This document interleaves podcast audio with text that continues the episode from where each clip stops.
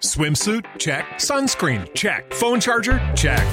Don't forget to pack the 5 Hour Energy. It fits great in a pocket or carry on, and the alert feeling will help you arrive ready for anything. Now get 20% off when you use code 5HE Travel at 5hourenergy.com. Expires April 30th. One time use only, not valid with other discounts. Remember, visit 5hourenergy.com and use code 5HE Travel to save 20%.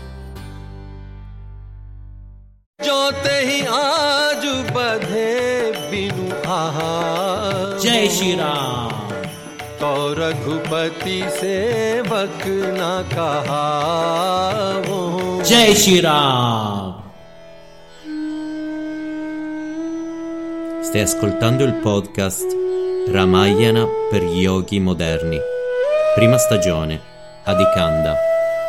Namaste da Prema e benvenuti nel quattordicesimo episodio della nostra serie podcast Ramayana per yogi moderni. Abbiamo visto la bellezza di Ayodhya, abbiamo visto che la forza di Ayodhya non sta solo nella forza fisica, non è solo forza bruta che viene da anni di disciplina. I cittadini di Ayodhya e i soldati di Ayodhya erano forti in tutti i tipi di armi, non solo quelle fisiche, ma anche quelle sottili che si recitano attraverso mantra, ma erano anche forti nelle tattiche militari che fanno parte dell'arte della guerra, dell'ars belli.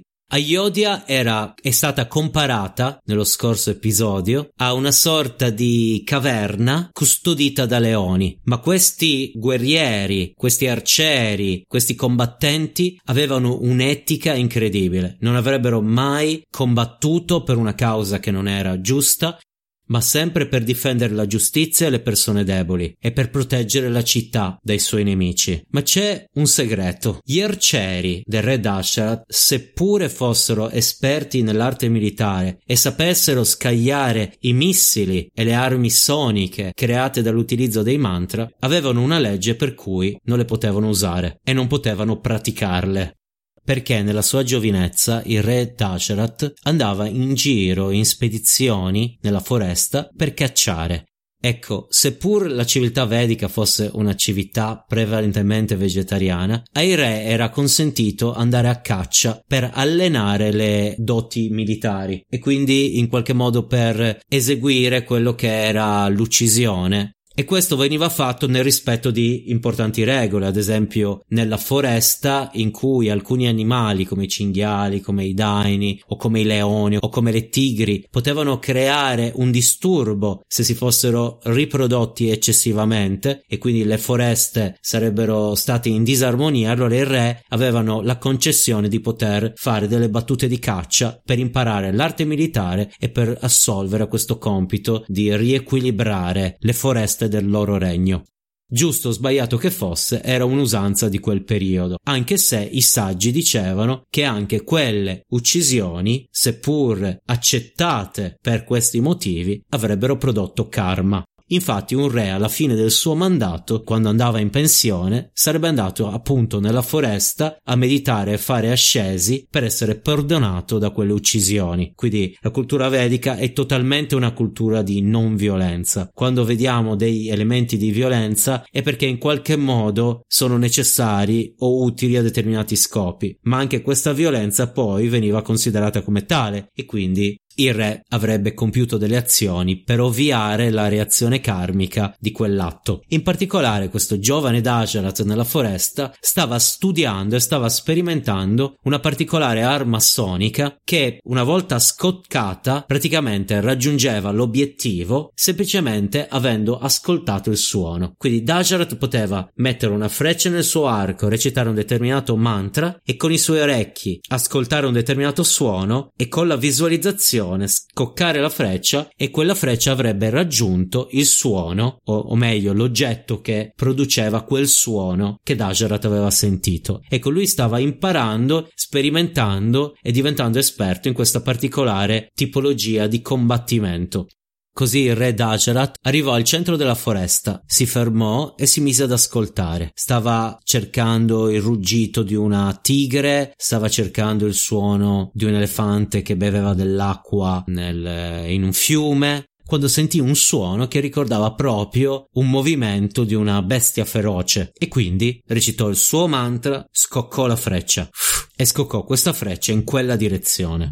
Subito dopo che ebbe scoccato la freccia, sentì un urlo, un urlo che appariva un urlo umano, e sentì una pentola, un'anfora di coccio cadere per terra e capì che qualcosa di strano era successo. Dajarat corse verso il fiume e vide una persona, un ragazzo, a terra con la freccia profondamente dentro il suo petto che agonizzava e un rivolo di sangue usciva dalla sua bocca e questo giovane ragazzo stava piangendo miserevole dal dolore. Dajarat si mise a piangere vedendo quello che era successo e si sentì subito in colpa e realizzò subito che le sue qualità di arciere lo avevano inevitabilmente distrutto. Quindi Dajarat abbracciò il ragazzo e gli disse cosa posso fare per te? Dajarat voleva provare la la sua, la sua sincerità e chiedere scusa per l'arroganza che aveva avuto. Il ragazzo con la poca voce che aveva chiese ad Agerat cosa aveva compiuto, cosa aveva fatto per ricevere questa punizione dal re, perché il re l'aveva attaccato in questo modo, non riusciva a capire e piangeva e soffriva.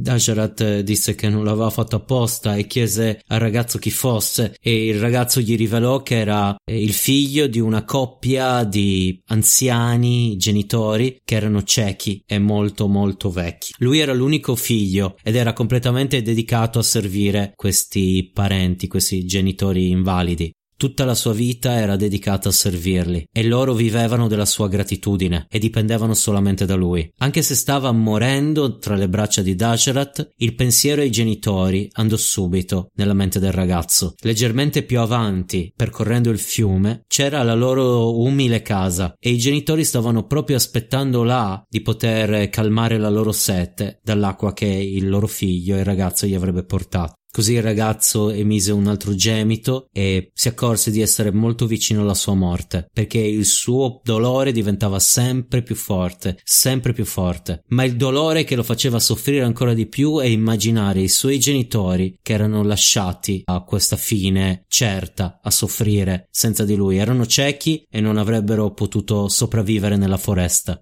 Così, con l'ultimo fiato, con l'ultimo respiro, disse ad Acherat: Ti prego, prenditi cura dei miei genitori. Vai a dire cosa è successo e prenditi cura di loro. E poi spirò. Col cuore pesantissimo, Dasharat prese una di quelle anfore che stavano là dal fiume che aveva portato il ragazzo, la riempiù d'acqua e andò a cercare i genitori, sapendo di incontrare il suo fato, il suo destino.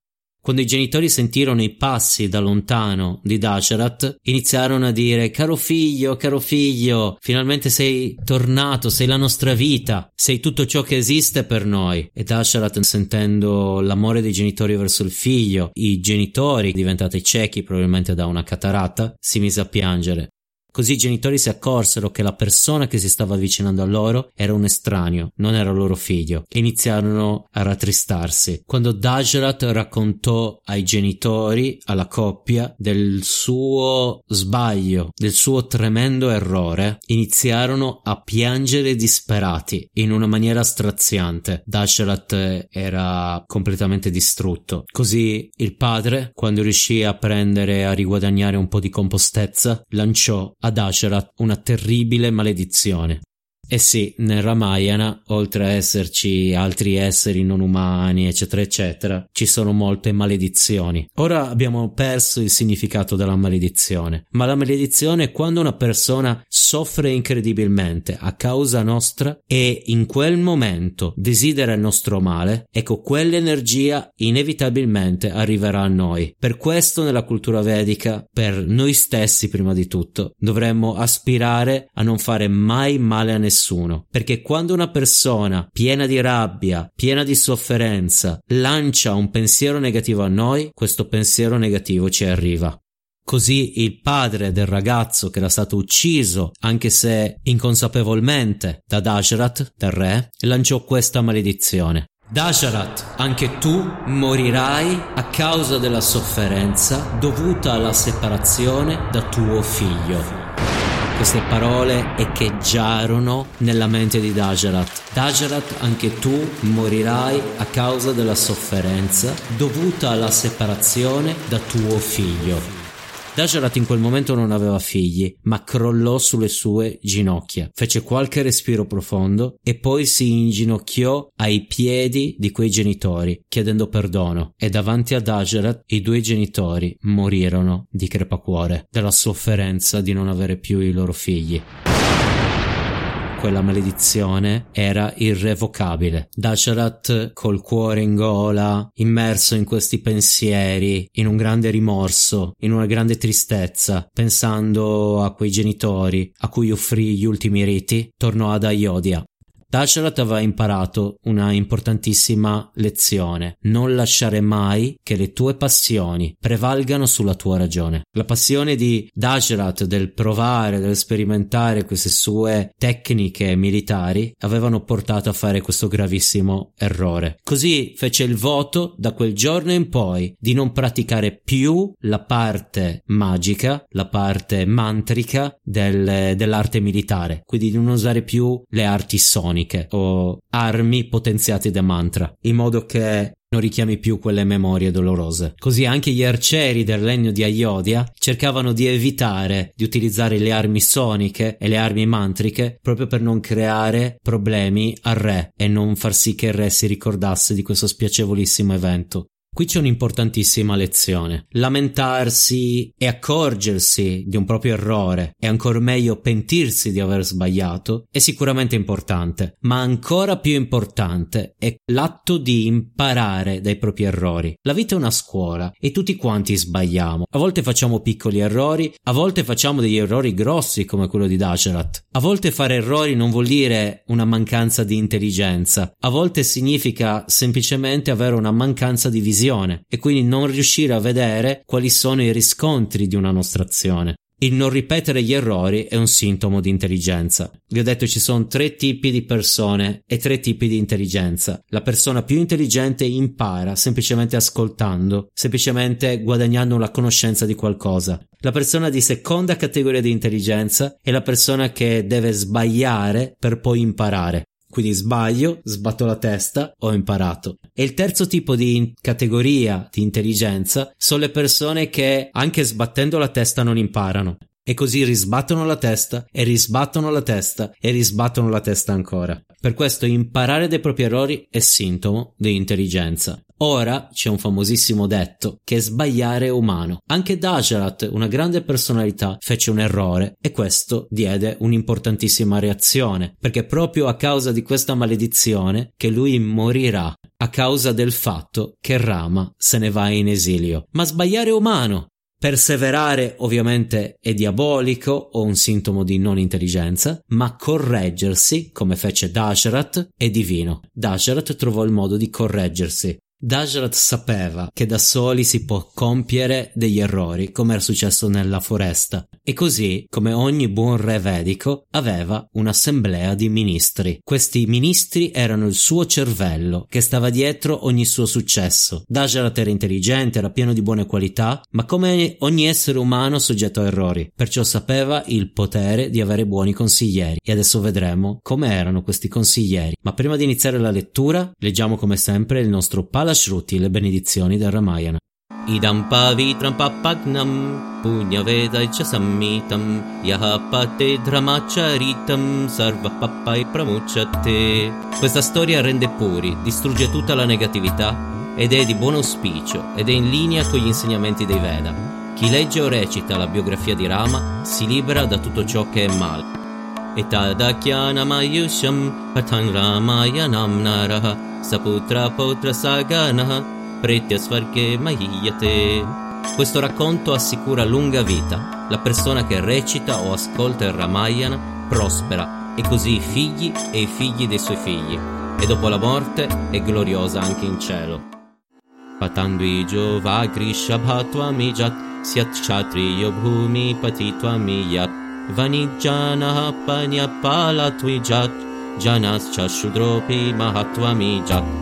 Chi legge o ascolta il Ramayana, se un brahmana, l'intellettuale, acquisterà eccellenza nella parola. Se è uno kshatra, il leader politico, otterrà vittoria e sovranità sulla terra. Se un vaishya, l'imprenditore, avrà prosperità nel commercio e se un shudra, il lavoratore dipendente, otterrà grandezza nel suo lavoro. Leggiamo dal capitolo 7, descrizione dei ministri. Consiglieri e sacerdoti del re erano due ottimi veggenti, Vashishta e Vamadeva. Questi erano, Vashishta era il guru del regno e Vamadeva era il sacerdote del regno. Perfetti conoscitori dei Veda e dei sei Vedanga, tra cui l'astrologia e c'erano altri otto suoi ministri, puri, fedeli, sempre intenti a ciò che è dilettevole e utile, Dristi, Jayanta, Vijaya, Siddhartha e Arta Sadaka, Ashoka e Dharmapala e infine Sumantra. E ora vediamo le caratteristiche e le qualità di questi primi ministri. Erano rispettosi, ben educati, conoscitori dell'arte di governo. Ecco, importante questo. Erano conoscitori dell'arte di governo. Anche il governo non si impara a caso. Bisogna seguire un'arte. Padroni dei propri sensi, intelligenti, solleciti, obbedienti agli ordini del re. Avevano raggiunto l'età che unisce il vigore alla pazienza, ovvero non erano troppo giovani né troppo anziani. Avevano sia vigore, avevano sia forza che pazienza. Sorridevano sempre prima di parlare, quindi erano sempre ben disposti e conoscevano l'arte diplomatica. Erano liberi da ogni bramosia, quindi non erano avidi, non erano al potere, non erano in Parlamento perché c'è lo stipendio o perché al Senato perché poi hai uno stipendio a vita, o non facevano le riunioni amministrative perché prendono 100, 150, 200 euro ogni riunione. Non erano avidi, non, è, non avevano bramosia, la loro motivazione non erano i soldi, ma il benessere collettivo. Erano saldi d'animo, unicamente dediti alla verità e alla giustizia. Ecco, erano veramente delle persone a cui fidarsi. Dajarat sapeva che poteva 100% fidarsi dei suoi ministri. Non sfuggiva loro nulla di quanto il re desiderava fosse fatto in qualsiasi luogo, dentro o fuori dal regno. Conoscevano bene chi era amico e chi indifferente. Lui conoscevano a livello politico le amicizie, le inimicizie, sapevano distinguere leggi e usi.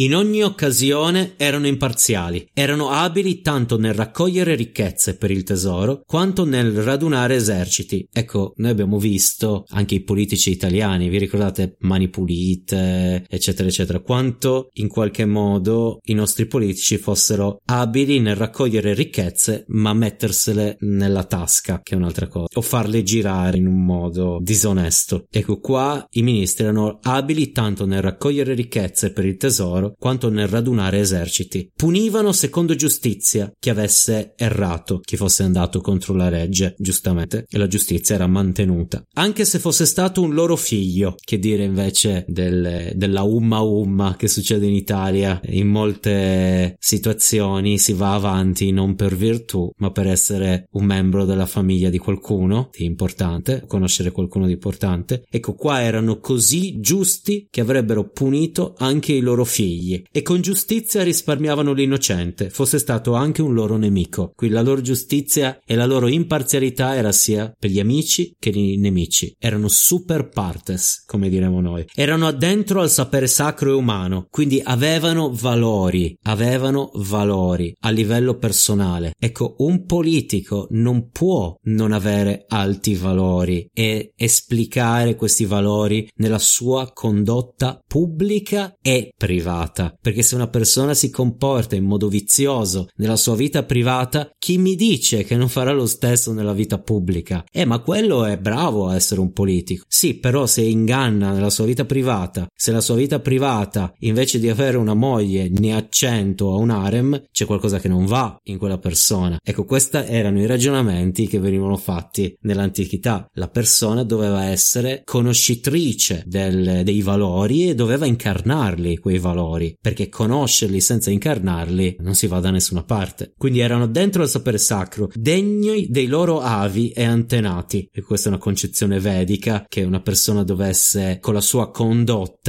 far felici chi l'aveva preceduto. Ciò vuol dire portare avanti la fama di virtù delle persone che avevano preceduto e sempre protettori delle classi sociali che abitavano il regno. Le quattro classi sociali famose, gli intellettuali, i guerrieri o gli amministratori, gli imprenditori e i lavoratori dipendenti. Ecco, loro proteggevano queste classi sociali. Adesso possiamo vedere che nella nostra civiltà solo alcune classi sociali sono veramente protette perché coi soldi si può veramente comprare la protezione, e altre classi sociali come i lavoratori dipendenti fanno gran fatica e hanno i sindacalisti, queste cose qua, ma i cittadini di Aiodia erano protetti direttamente dai ministri, così come tutte le altre classi sociali in modo equo. Ecco, si dice la legge è uguale per tutti, ma è più uguale per chi ha un buon avvocato e in Italia forse anche per chi ha agganci. Erano abili nel proteggere il tesoro e non a depredarlo. Alieni dal nuocere alle proprietà dei Brahmana, conoscevano la mitezza del castigo, quindi erano in grado anche di emettere delle sentenze che fossero proporzionate a ciò che era avvenuto e usavano forza e fermezza solo per il bene altrui, quindi esercitavano il loro potere solo se questo favoriva il benessere civico. Non si contrastavano a vicenda.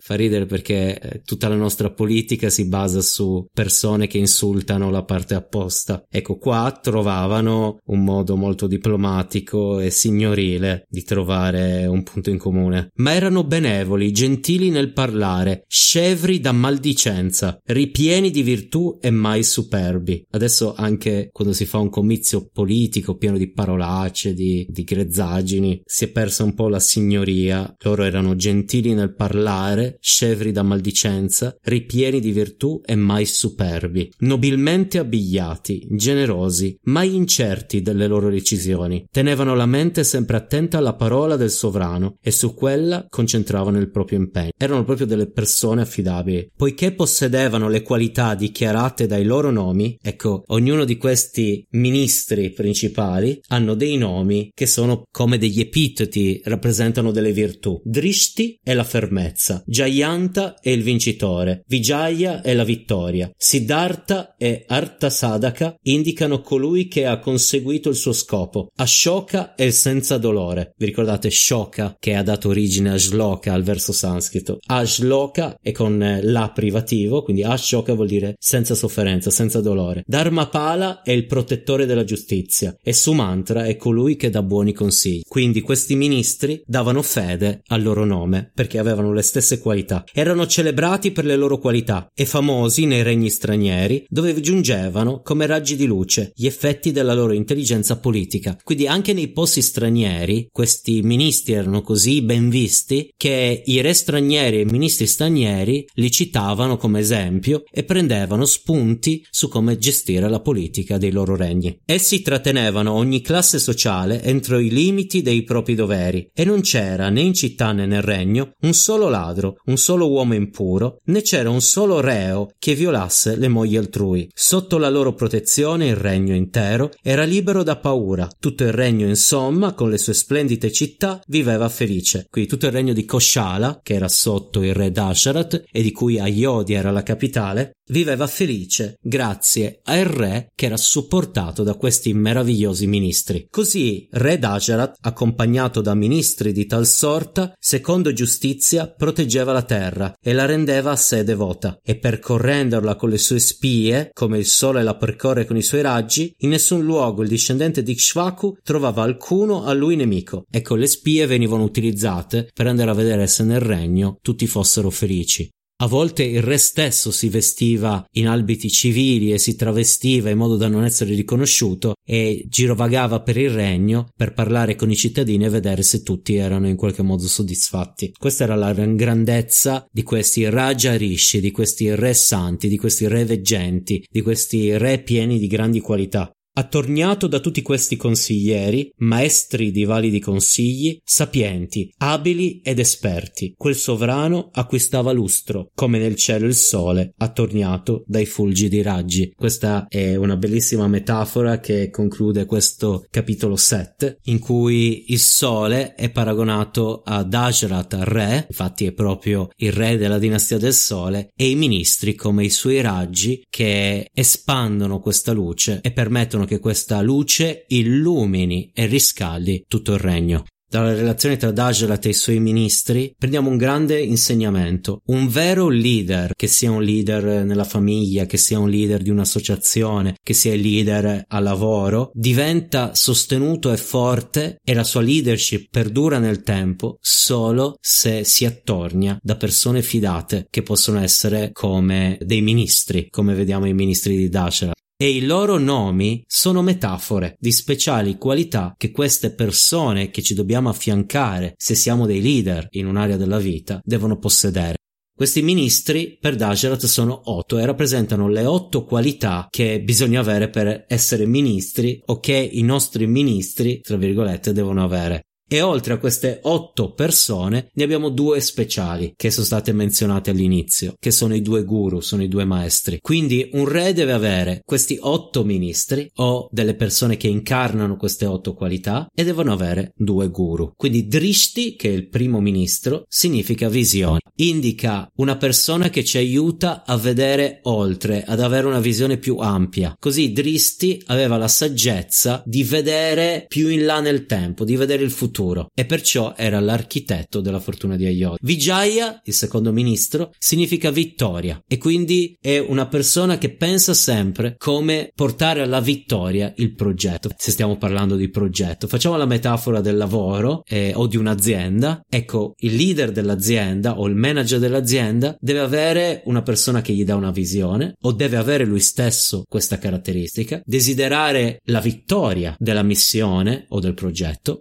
Jayanta, il terzo ministro, letteralmente significa uno che assicura che la vittoria rimanga. Quindi una volta conquistata la vittoria, una volta portato a successo qualcosa, Jayanta significa una persona che assicura che quella vittoria rimanga nel tempo. Quindi eh, Jayanta aveva il ruolo di mantenere le giurisdizioni e il controllo sopra le terre che Vijaya, il ministro precedente, aveva aiutato ad espandere e a guadagnare. Surashtra, chiamato anche Arta Sadaka, era il responsabile del tesoro regale, in modo che questo tesoro regale si ampliasse attraverso le tasse e quindi si occupava della stabilità finanziaria del regno. Siddhartha, conosciuto anche come Rashtravardhana, era il responsabile di, di soddisfare le necessità dei cittadini e del re. Lui conosceva l'arte di, di gestione delle risorse, era il manager della gestione gestione delle risorse. Cercava di rendere ognuno felice e allo stesso tempo eh, si assicurava che le risorse del, dello Stato fossero distribuite in modo opportuno, in modo che il tesoro che era stato, diciamo, riempito da Surastra fosse in qualche modo mantenuto. Il sesto ministro è Akopa, chiamato anche Ashoka, che significa colui che non permette il dolore o la lamentela. Il suo ruolo era garantire che nessun cittadino fosse eh, triste triste o sentisse che qualcosa andava male e quindi si rendeva disponibile alle persone per parlare con loro senza che le persone sentissero di essere giudicate o maltrattate e questo serviva perché poi Ashoka poteva rivelare al re il cuore dei cittadini e quindi il re poteva fare le sue scelte. Il settimo è Dharmapala, chiamato anche Mantrapala, che significa la persona che guida in accordo col Dharma. Il Dharma è la legge etica. Lui è colui che faceva la politica, che faceva le leggi, colui che si occupava di creare i dipartimenti del governo. Sumantra, che è l'ottavo ed era il più anziano, il più saggio di tutti, era diciamo il ministro principale ed era il confidente personale di Dajarat. Era un leader naturale e tutti i ministri in qualche modo e tutti i ministri in qualche modo consideravano Sumantra il più saggio e il più degno di rispetto e aveva in qualche modo una parola di rilievo nelle decisioni. Ecco, in aggiunta questi otto ministri abbiamo i due guru, i santi Vashishta, che è il guru del re e del regno, e Vamadeva, che era esperto nei rituali religiosi. Ecco, quando il re Dacerat doveva compiere qualsiasi decisione, consultava uno o più ministri, che sono metafore dei ministri, delle categorie di persone o di qualità che dovremmo avere anche noi nella nostra leadership.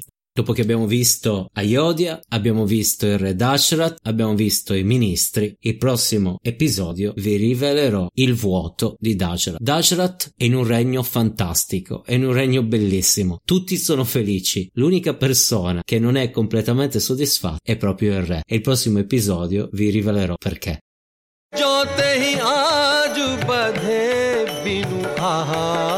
Jai Shira! Raghupati सेवक न कहा वो जय श्री Ram With Lucky Land slots, you can get lucky just about anywhere. Dearly beloved, we are gathered here today to. Has anyone seen the bride and groom? Sorry, sorry, we're here. We were getting lucky in the limo and we lost track of time. No, Lucky Land Casino, with cash prizes that add up quicker than a guest registry. In that case, I pronounce you lucky. Play for free at LuckyLandSlots.com. Daily bonuses are waiting. No purchase necessary. Void where prohibited by law. 18 plus. Terms and conditions apply. See website for details. With Lucky Land Slots, you can get lucky just about anywhere. Dearly beloved, we are gathered here today to. Has anyone seen the bride and groom? Sorry, sorry, we're here. We were getting lucky in the limo and we lost track of time. No, Lucky Land Casino, with cash prizes that add up quicker than a guest registry. In that case, I pronounce you lucky. Play for free at LuckyLandSlots.com. Daily bonuses are waiting. No purchase necessary. Void where prohibited by law. 18 plus. Terms and conditions apply. See website for details.